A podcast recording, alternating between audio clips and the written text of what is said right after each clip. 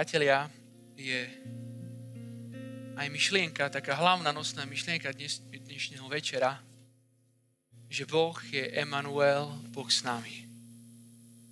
A ja sa chcem spolu s vami pozrieť na jeden krásny text z Evangeliu podľa Marka, 7. kapitola, vy, ktorí ste doma, môžete si otvoriť Bibliu, 7, 31 až 35. A práve, práve z tohto textu vyjde presne práve toto posolstvo, že Boh je Emanuel, Boh s nami.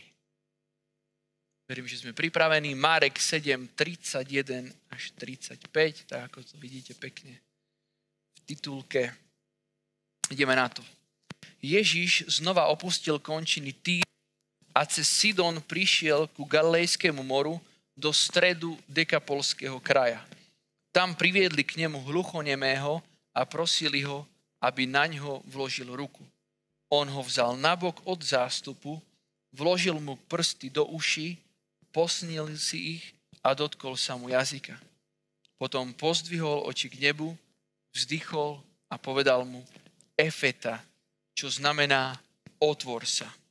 V tej chvíli sa mu otvorili uši a rozviazal spútaný jazyk a správne rozprával. Amen. Priatelia, tento príbeh veľmi jasne vysvetľuje to, že Božia spása, že Božie požehnanie, že Boží dotyk, že Boží plán je pre každého jedného z nás. Inými slovami, je pre všetkých. Keďže Boh je Emanuel, Boh s nami, tak ako to zaznelo počas modlitby, je, je u teba doma, tak všetko to, čo on prináša, všetko to, čo dáva, všetky jeho dáry, všetky obdarovania, všetky jeho požehnania sú pre všetkých. Bez ohľadu na to, kto si, kde si, ako sa cítiš, čo si vykonal. Vykonali sme rôzne veci v našich životoch. Bez ohľadu na to, Božie dary sú pre teba a Božia spása je pre teba. Na čom konkrétne to vidíme, priateľ? No vidíme to na tom texte, pretože Ježiš Kristus to je dnešný Libanon, z juhu dnešného Libanonu, zostupuje dole smerom do, uh, do Izraela, ku Galilejskému moru alebo Tiberieckému jazeru, ale nejde na tú, keď pozeráme takto na mapu, na tú ľavú stranu, ktorá bola v poriadku a bola čistá, kde žili Židia, ale ide na pravú stranu, na východ od Tiberiackého jazera. A to bola strana, ktorá sa nazývala, to bol ten dekapolský kraj, to 10 mestie. A tu Židia nechodili, pretože oni považovali túto stranu za takú no entry zone. Tam sa nevstupuje. Tam chovali ošípané, nečisté zvieratá. Pre nás tam, keby to bolo pre nás, tak by to bolo super. Išli by sme si dať nejakú dobrú grilovačku alebo nejaké dobré klobásky bravčové ale Židia, pre nich to boli nečist, nečistá zóna. A toto sa mi páči stále na Ježišovi, stále prevráti všetky naše mentálne schémy. A je to tak aj teraz. My sme si povedali, no tak Ježiš má ísť len na miesta, kde sú svetí ľudia, kde sa ľudia pekne modlia, kde je všetko na prátku, ako sa hovorí u nás v Sereji. Ale nie on naschvál, toto je krásne na tom, on naschvál ide na to miesto a nielen na to miesto, že sa ho tak len dotkne, že prejde tak po kraji toho kraja, ale to slovo hovorí, že išiel do stredu, do stredu dekapolského kraja. On išiel do stredu najväčšej nečistoty, aby tam urobil zázrak. Presne tam. Aký zázrak robí, priatelia? No uzdraví človeka, my vieme, že to bol hlucho nemý, uzdraví človeka, inými slovami, uzdraví takého človeka, ktorý bol neschopný prijať iné posolstvo ako posolstvo, ktoré bolo typické pre tú oblasť, v ktorej žil. Človek, ktorý bol neschopný počuť iné posolstvo. A mnohokrát je to tak aj v našom živote, priateľe, alebo ten príbeh, to je príbeh každého jedného z nás. Kedy každý z nás má to vlastné dekapolis, to 10 mestie, to miesto, ten kraj, tú zónu, kde sa znieva mnoho hlasov, mnoho rôznych hlasov. Mnoho hlasov, ktoré nás otupujú. Mnoho hlasov, ktoré nás, ktoré dostavujú, že sme hluchí, ale čo? Hluchí počuť inú správu. Novú správu. Odlišnú správu od tých, ktoré tam cirkulujú. Správu o nádeji. Správu o spáse. Správu o tom, že veci ešte môžu ísť inak v našom živote. Pretože to naše dekapolis v našom živote spôsobuje to, že počúvame a to sa už nedá. To sa už nezmení. Pozri sa na seba. Pozri sa na svoju minulosť. Pozri sa, čo všetko je za tebou. Pozri sa na tvojho manžela, manželku. Úprimne povedané, sa pozrieš, tak to sa asi už naozaj nič nezmení. Si niekedy môžeme povedať. A Ježiš prichádza práve do stredu týchto hlasov, ktoré hovoria, už sa to nezmení, už sa nič iné nedá, aby uzdravil človeka, aby ten človek bol schopný počuť hlas. Bol schopný počuť, že ešte môže prísť spása do jeho života, do jeho situácie. Nepredstavujeme si to len tak, že to bolo len také technické uzdravenie. Inak by to Ježiš urobil oveľa inak. My to tu vidíme, čo ten Ježiš robí. V iných uzdraveniach príde, položí ruky, raz, dva, tri, človek je uzdravený. Tu ten Ježiš robí, jak keby tu robil divadielko. Čo robí? Bere ho na bok, dáva mu prsty do uší, potom si nasliní, potom sa mu dotkne jazyka a hovorí, na, na, na čo táto komédia, páne? Na čo to robíš? Nestačilo len vystrieť ruku, povedať, si uzdravený, čau. Vždy, keď sú takéto veci v Biblii a vždy, keď Ježiš robí tieto také partikulárne veci, je to preto, lebo nám chce tým niečo povedať. Tak čo nám hovorí teraz?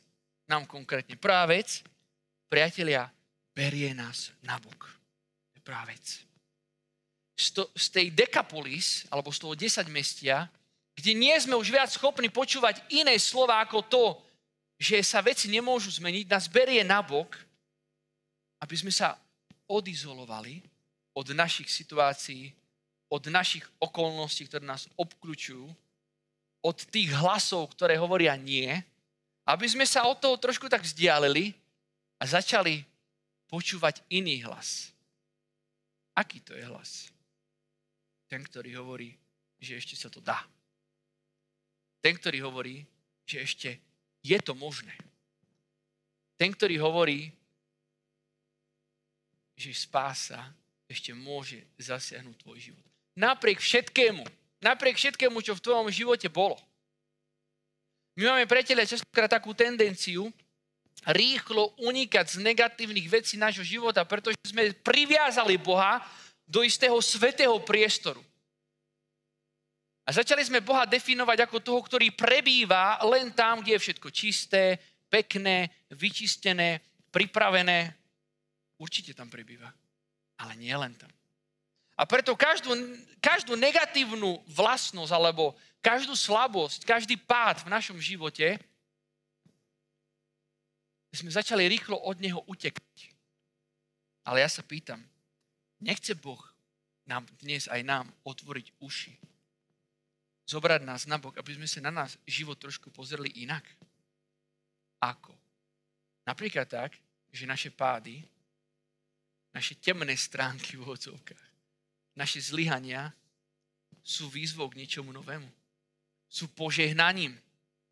Nie je toto dnes volanie pozerať sa na nás samých a na náš život, aj na našu minulosť, ako na priestor, na čas, kde Boh je prítomný. Ježiš toto robí. Ježiš nevyhľadáva svetý priestor. Ježiš vyhľadal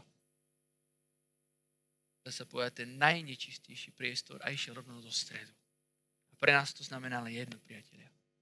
Že Ježiš je prítomný v našich bolestivých veciach. Že On je prítomný v tvojej hambe. Že je prítomný v tvojich pádoch že je prítomný v tvojich zlyhaniach, že je prítomný v tom všetkom, čo ty by si najradšej odstrihol z tvojho života. On to neodstrihuje.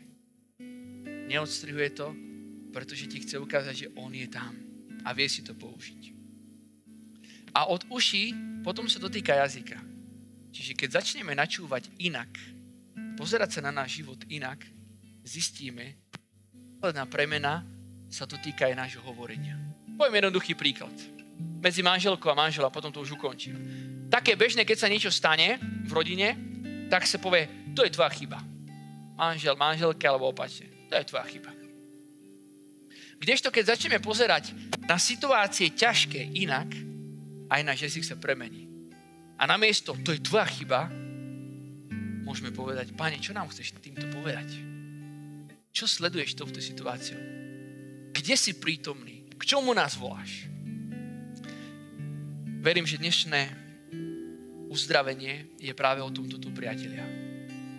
In, inými jednoduchými slovami, pán chce, aby sme začali načúvať, aby sme boli uzdravení, náš sluch bol uzdravený a začal počuť pozitívny Boží hlas, kdekoľvek sme a čokoľvek robíme. A to následne premení aj naše ústa k tomu, aby začali hovoriť pozitívne. Pozitívne v zmysle, je tu ešte šanca. Je tu ešte nádej. Je ešte možné, aby spása prišla do tvojej situácie. Tam, kde si, čokoľvek má za sebou, ktokoľvek si, vec, že Ježiš je s tebou v tvojej situácii. Išiel do stredu toho najnečistejšieho, čokoľvek by si mal v tvojom srdci, Ježiš je tam s tebou, aby ťa uzdravil, aby zmenil tvoj, tvoje načúvanie, aby zmenil tvoje ústa, aby zmenil tvoj životný štýl, ktorý začne vidieť akúkoľvek situáciu života nie ako niečo na odstrihnutie, ale ako niečo, čo môžeš byť požehnaný. Amen.